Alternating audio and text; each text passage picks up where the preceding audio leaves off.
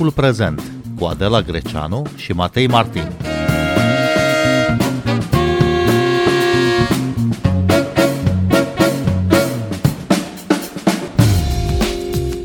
Bine v-am găsit! Noi suntem Adela Greceanu și Matei Martin. Vorbim astăzi despre cazul Novak Djokovic, tenismenul care a aterizat săptămâna trecută la Melbourne pentru a participa la Australian Open, nu a fost primit în Australia, scutirea de la vaccinare prezentată de acesta nefiind acceptată de autorități.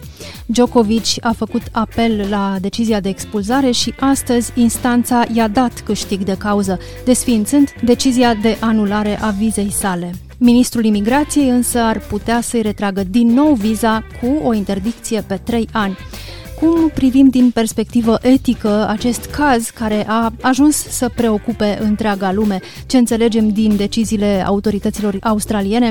Invitatul nostru este Radu Uscai, cercetător în cadrul Centrului de Cercetare în Etică Aplicată. Bun venit la Radio România Cultural! Bine v-am găsit și mulțumesc mult pentru invitație! Autoritățile suspendă viza, judecătorul anulează suspendarea. E un șir de bâlbe aici ale statului australian?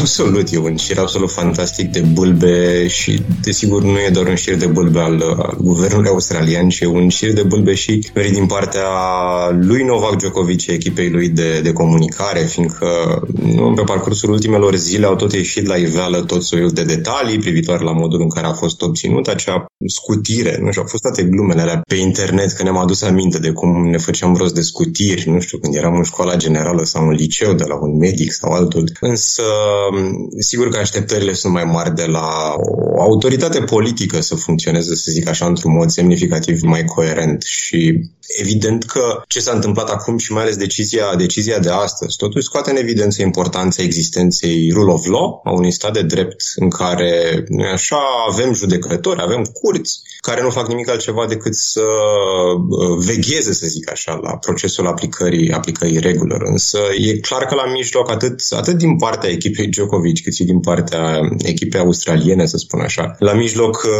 nu, cazul acesta a fost utilizat și a fost instrumentalizat pentru a avansa, de fapt, nu chestiuni care țin de, de o dezbatere sportivă sau juridică, ci mai degrabă de a avansa anumite crezuri de ordin moral și, în fine, cu implicațiile politice de, de rigoare. Însă, în opinia mea, cel puțin, cred că guvernul australian putea să managerieze semnificativ mai bine această situație, plecând de la modul în care acordă respectivele scutiri, plecând de la, în fine, modul în care respectivele scutiri sunt, sunt certificate și apoi, sigur, cel puțin parțial, și asta o spun ca un om care este extrem, extrem de pro-vaccinare, de la modul în care au interacționat cu Djokovic din momentul în care Djokovic a aterizat în, în Australia. Autoritățile vamale din Australia și polițiștii australieni sunt reputați pentru intransigența lor, pentru exigența cu care verifică toate detaliile legate de cărți de identitate, pașapoarte, vize și așa mai departe. Acest caz al lui Novak Djokovic nu este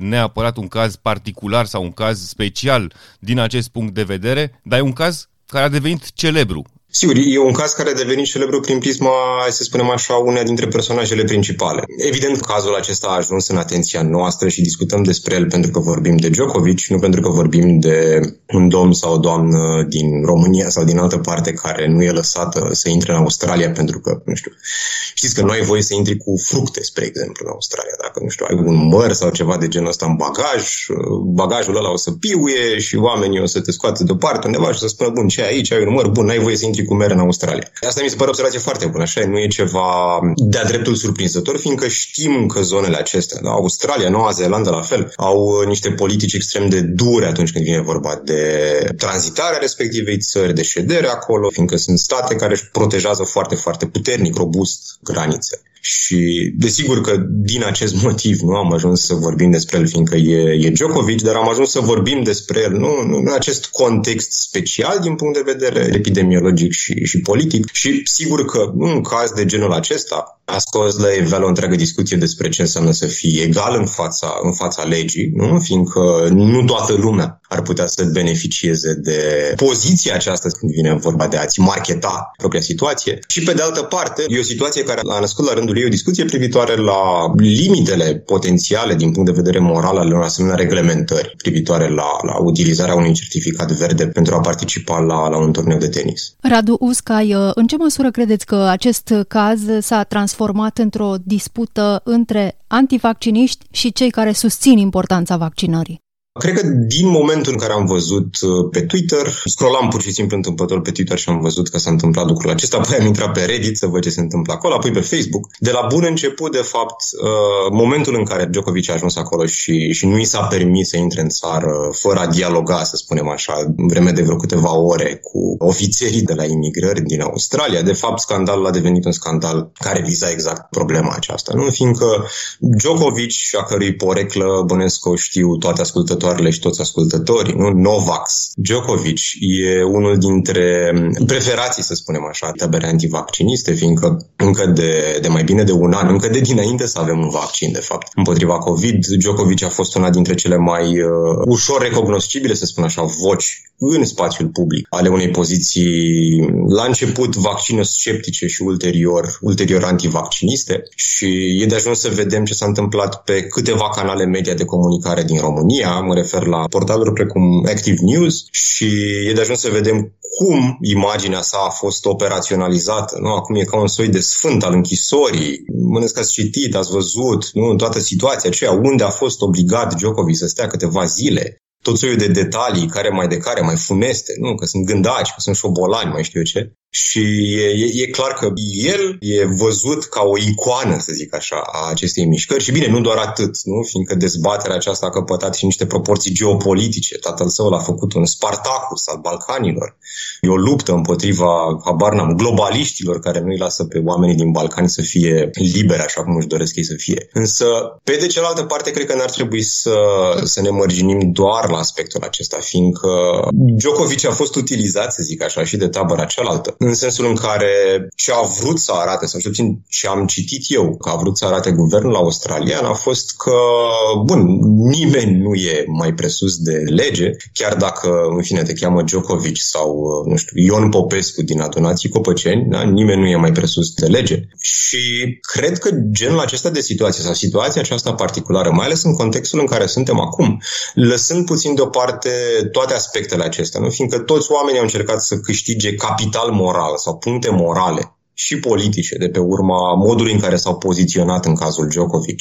Am văzut mulți oameni care erau pro-vacciniști și s-au bucurat de situația lui, nu? E acel celebru cuvânt german, nu? Pentru că nemții au cuvinte foarte bizare pentru tot soiul de situații sau atitudini. Schadenfreude. Mulți ne-am bucurat, am zis, iată, bine i-au făcut lui Djokovic, nu că îl țin acolo. Așa merită antivacciniștii. Mulți, da, oameni au încercat să câștige puncte de capital moral și politic ca urmare a poziționărilor în această situație, însă cred totuși că ar trebui să discutăm puțin în ce măsură, de fapt, și-a dat naștere acestei situații, trece sau un, un test moral, fiindcă cred că în punctul de față, da, acum în două mii douăzeci și doi, putem să discutăm totuși într-un mod puțin diferit de modul în care o făceam acum câteva luni, privitor la nu legitimitatea, ci relevanța și funcționalitatea epidemiologică a acestui certificat verde într-un context de genul acesta. Fiindcă, în esență, oricât de mult ne-ar displăcea sau ar putea să ne displacă Djokovic, fie ca tenismen, fie ca persoană, cred sincer că, și sunt pregătit să-mi iau așa câteva castane pentru ceea ce voi spune acum, dar cred sincer că există un temei cel puțin minimal pentru a spune că regulile trebuie să fie aplicate și, și trebuie să fie în vigoare pentru absolut toți jucătorii și toate jucătoarele. Însă asta nu spune nimic despre justețea sau legitimitatea respectivelor reguli. Și în contextul actual sunt totuși destul de sceptic că legitimitatea epidemiologică a unei asemenea, unei asemenea certificate e la fel de tare pe cât o gândeam era acum câteva luni. Fiindcă în contextul actual în care știm, vaccinul ne protejează de formele grave ale bolilor, e dincolo de orice dubiu că lucrul acesta se întâmplă. Știm însă de asemenea că, în fine, certificatul nu protejează atât de mult când vine vorba de a transmite mai departe virusul. Deci cred că un caz de genul acesta ar trebui să ne pună într-o situație în care să facem totuși niște, niște nuanțe privitoare la care ar trebui să fie regulile pe baza cărora cineva să aibă acces la un asemenea eveniment. În cazul de față nu cred că e imposibil sau improbabil să ne gândim că Djokovic ar fi trebuit să aibă, nu știu, habar n-am, opțiunea de a se testa în fiecare zi, da, să facă acel test absolut uh, dezgustător și enervant în fiecare zi și astfel să-și dobândească dreptul de a juca mai departe la Australian Open. Fiindcă altfel nu ne trezim cu această situație în care, procedural de fapt, guvernul australian a făcut exces de zel, în care nu, în Australia l-a câștigat procesul respectiv tocmai pe baza, pe baza unor greșeli, să zic așa, din punct de vedere formal și ajungem în situația aceasta în care nu facem nimic altceva decât să oferim de fapt muniție pe masă celor care sunt antivaccinare și care îl văd acum, nu, pe Djokovic, ca pe un adevărat mesia renăscut, dacă vreți. Cred că au fost chiar trei zile, trei zile a stat în acel hotel, sub uh, o formă de, mă rog, semi-arest. Asculți Timpul Prezent. Timpul Prezent e un talk show zilnic despre politică, societate și cultură difuzat la Radio România Cultural. Ne puteți asculta pe Apple Podcasts, Google Podcasts, CastBox, Spotify și altele. Bun, dincolo de celebritatea personajului, dincolo de celebritatea lui Novak Djokovic, cazul acesta a atras atenție aproape mondială, am putea spune, și pentru că atinge întrebări fundamentale ale filozofiei. Ce e dreptatea, ce e adevărul, ce e binele? Cum răspunde cazul acesta întrebărilor elementare pentru filozofie? Mm-hmm. Cred că e clar, pe de o parte, că ce scoate în evidență, dacă ar fi să ne gândim la primul element al, al enumerației anterioare, da, privitoare la dreptate, cred că e clar că ce scoate în evidență cazul acesta e importanța urmării unor proceduri, lucru pe care în cazul de față nu l-am văzut. Nu l-am văzut, cel puțin din partea guvernului australian, urmărit până la capăt. Însă, pe de cealaltă parte, dacă tot vorbim de proceduri, e clar că suntem martorii și martorele unei situații în care oamenii se pot descurca ușor, nu? Fiindcă ce a făcut Djokovic în cazul de față, lăsând deoparte aspectul procedural, a fost să găsească, nu, o modalitate de a evita un due process, să spun așa, atunci când vine vorba de, de dobândirea acelei excepții. Ce voi spune acum e dependent de informațiile pe care le-am citit, în esență fie mințind că a avut COVID pe data de șaisprezece decembrie, fie, dacă chiar a avut COVID, să pună în pericol viețile unor, unor copii, fiindcă au apărut acele imagini, da, cu el pe data de șaptesprezece decembrie, împărțind niște premii unor copii în, în Serbia. Deci, pe de o parte, da, în cazul acesta scoate în evidență importanța respectării procedurilor, existenței unui, unui stat de drept și a unor mecanisme de control, da, din partea puterii judecătorești la adresa puterii executive. Pe de cealaltă parte, importanța examinării mult mai atente a modului în care se acordă sau se oferă excepții de la aplicarea respectivelor reguli, dar mai important de atât, spun eu, la nivel fundamental, ne face să ne gândim într-un mod extrem de serios la legitimitatea, de fapt, unor măsuri în situații excepționale, cum e, cum e cazul unei pandemii, când știm cu toți, da, că trebuie să adoptăm niște măsuri care, cel puțin parțial, vor ciunti, să spun așa, din libertatea individuală. Însă întrebarea e în ce măsură, repet, în contextul de față, genul acesta de măsuri care ciuntesc din libertatea individuală pot fi justificate făcând apel la beneficiile colective pe care le-ar, le-ar produce. Și în sensul acesta, zic din nou, și știu că o să sune cel puțin parțial scandalos, însă temeiul pentru a aplica într-un mod atât de robust un asemenea certificat verde în cazul de față e semnificativ mai slab decât cel puțin eu credeam că e acum câteva luni.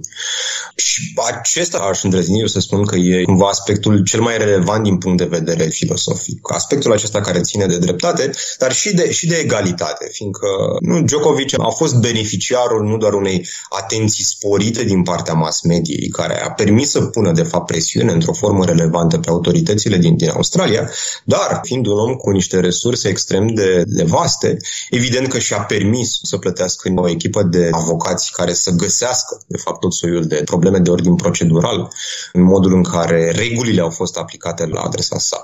Deci e clar cum un caz de genul acesta, cum e cel al lui Djokovic, scoate în evidență, nu, tot soiul de, să spunem așa, fisuri la modul în care ne gândim la ce înseamnă o, o societate dreaptă.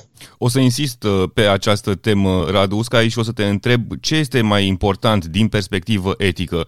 O legislație aplicată în mod egalitar, rule of law, domnia legii, sau o legislație inteligibilă, accesibilă și care chiar are sens? Aș îndrăzi să spun că între cele două elemente pe care, pe care le-ai identificat nu există cu necesitate o opoziție. Există acum în fapt... acest caz particular. În ce sens? Ceea ce se reproșează în primul rând pe acest caz al lui Novak Djokovic este faptul că până la urmă s-ar fi putut gândi o excepție pe baza faptului că el se poate verifica oricând și mm-hmm. poate face testele și poate demonstra oricând că nu reprezintă un risc pentru sănătatea publică. Acum am înțeles la ce te referei. Însă, în ciuda acestui aspect, totuși nu văd cele două poziții ca aflându-se într-o stare sau situație cu necesitate, cu necesitate antagonică, fiindcă, în general, dacă e să ne uităm la nivel global, la anumite contexte și situații politice și juridice unde nu există cu adevărat rule of law, vedem că, de fapt, nu există tot soiul de reguli stufoase, tocmai menite să le permită autorităților să abuzeze de pe urma poziției de putere pe care o au la adresa unor indivizi sau unor colectivități. În cazul de față, aș spune că, pe de o parte, problema aceasta a egalității în fața legii devine relevantă în contextul în care, poate cel puțin parțial, regulile care au fost stabilite pentru toți oamenii, pentru a avea acces în Australia, nu au fost stabilite cu necesitate într-un mod, într-un mod corect, să spun așa, sau într-un mod just. Fiindcă, bun, în cazul de față vorbim de un sportiv care va sta în respectiva țară două săptămâni pe durata turneului, nu vorbim de o persoană care își dorește să emigreze acolo, care, nu știu, își dorește să își construiască o nouă viață în Australia, motiv pentru care ar fi legitim ca toate regulile din respectiva țară să îi se aplice în mod constant. Însă, din nou, și lucrurile acestea, iarăși, mi-asum că s-ar putea să, să sune scandalos. Când ne gândim la problema aceasta egalității în fața legii, n-ar trebui să ne gândim la, la lege ca fiind un element eminamente rigid, inamovibil și de neschimbat în niciun punct.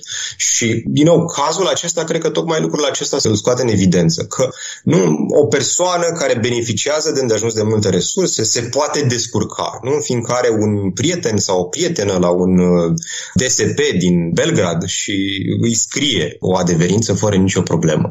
În vreme ce pentru foarte mulți oameni care nu beneficiază de asemenea resurse, resurse financiare vaste, unii dintre ei care chiar erau vaccinați cu două doze, n-au reușit acum câteva luni, spre exemplu, să, să intre în Australia, tocmai în virtutea faptului că regulile de intrare în Australia erau extrem, extrem de, de iarăși o să zic, robuste în cel mai bizar sens cu putință. Da? E dificil de, de pătruns în acea țară dacă nu erai rezident, chiar dacă erai vaccinat și chiar dacă aveai familie acolo. Deci, cu alte cuvinte, aș spune că rule of law, egalitatea în fața legii și domnia legii e, e foarte importantă, însă în același timp trebuie să ne uităm și la scopul, de fapt, al legii. Care este scopul legii? De ce avem nevoie de legi? Bun, pe de o parte pentru a ne coordona între noi, pe de altă parte pentru ca nu, cooperarea să producă, de fapt, beneficii sociale și noi să nu producem externalități negative. Noi să nu îi vătămăm pe ceilalți fie într-un mod voit, fie într-un mod neintenționat.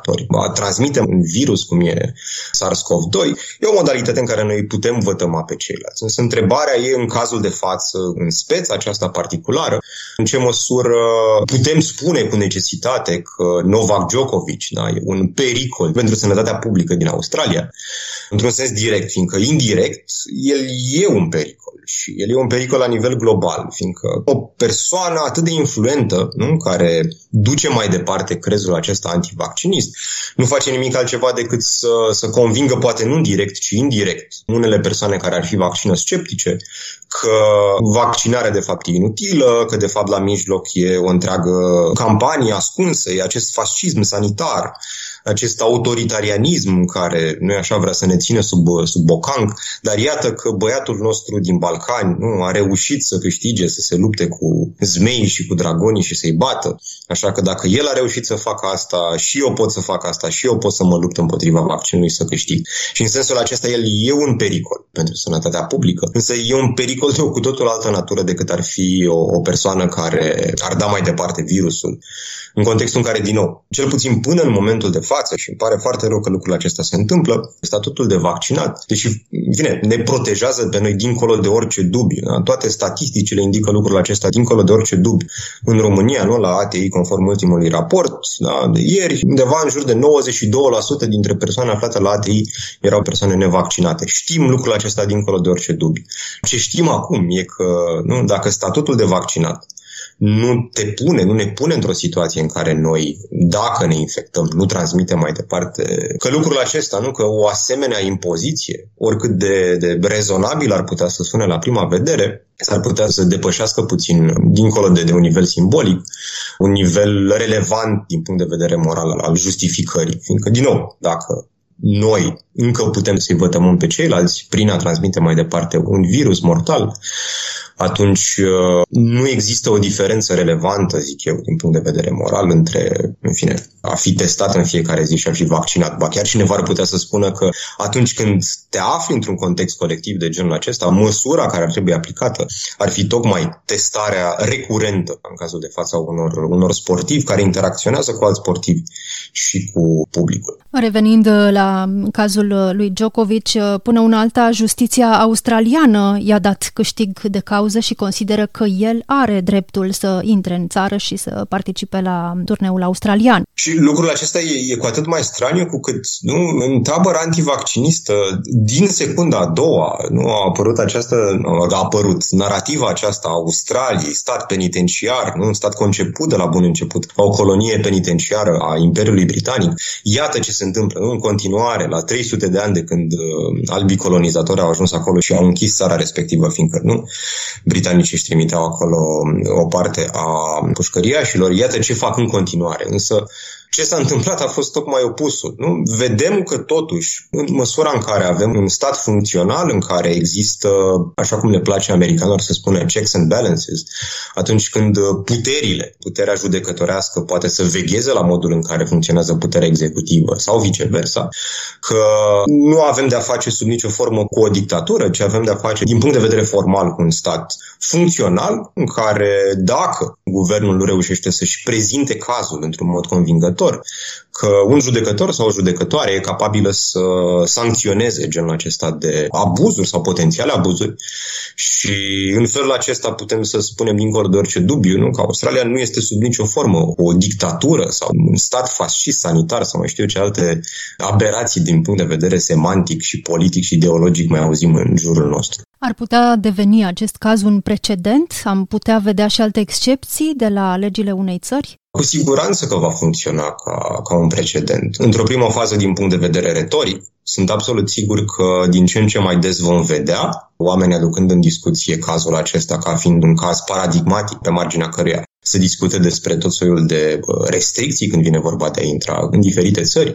Aștept cu nerăbdare să văd ce se va întâmpla la Roland Garros și nu atât din perspectiva turneului, cât din perspectiva regulilor de acces la turneu, fiindcă trebuie să ne aducem aminte de declarația recentă a lui, a lui Macron, atunci când a spus, nu, acum câteva zile, că trebuie să-i uh, enervăm pe antivacciniști și, din nou, vedem cum lucrul acesta se întâmplă într-un context politic special. În Franța vom avea alegeri în curând, în Australia ei vor avea alegeri în curând la nivel federal și e clar că, mai ales în contextele de genul acesta, cazul Djokovic va fi adus în discuție într-o primă fază la un nivel stricto sensu retoric. Oamenii vor spune, în funcție de tabăra în care se poziționează, iată ce s-a întâmplat în cazul Djokovic.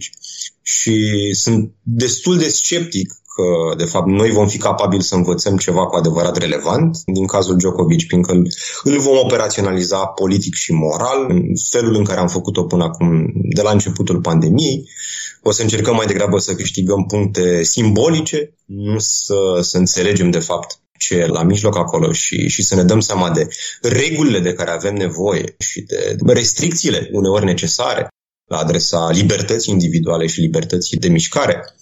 Restricții care, din nou, trebuie să fie gândite într-un orizont epidemiologic și de timp cât mai relevant pentru a preîntâmpina vătămarea, vătămarea altora. Dar sunt sceptic că, din nou, vom învăța ceva cu adevărat relevant din cazul acesta, fiindcă fost mai degrabă un spectacol de, de P R decât o dezbatere epidemiologică, morală și juridică. Și, în fine, de când ne trăim viețile în social media, ar fi și dificil să fie altfel, de fapt. Radu Uscai, mulțumim pentru interviu. Mulțumesc și eu. Noi suntem Adela Greceanu și Matei Martin. Ne găsiți și pe platformele de podcast. Abonați-vă la Timpul Prezent pe Apple Podcasts, Google Podcasts și Spotify. Cu bine, pe curând!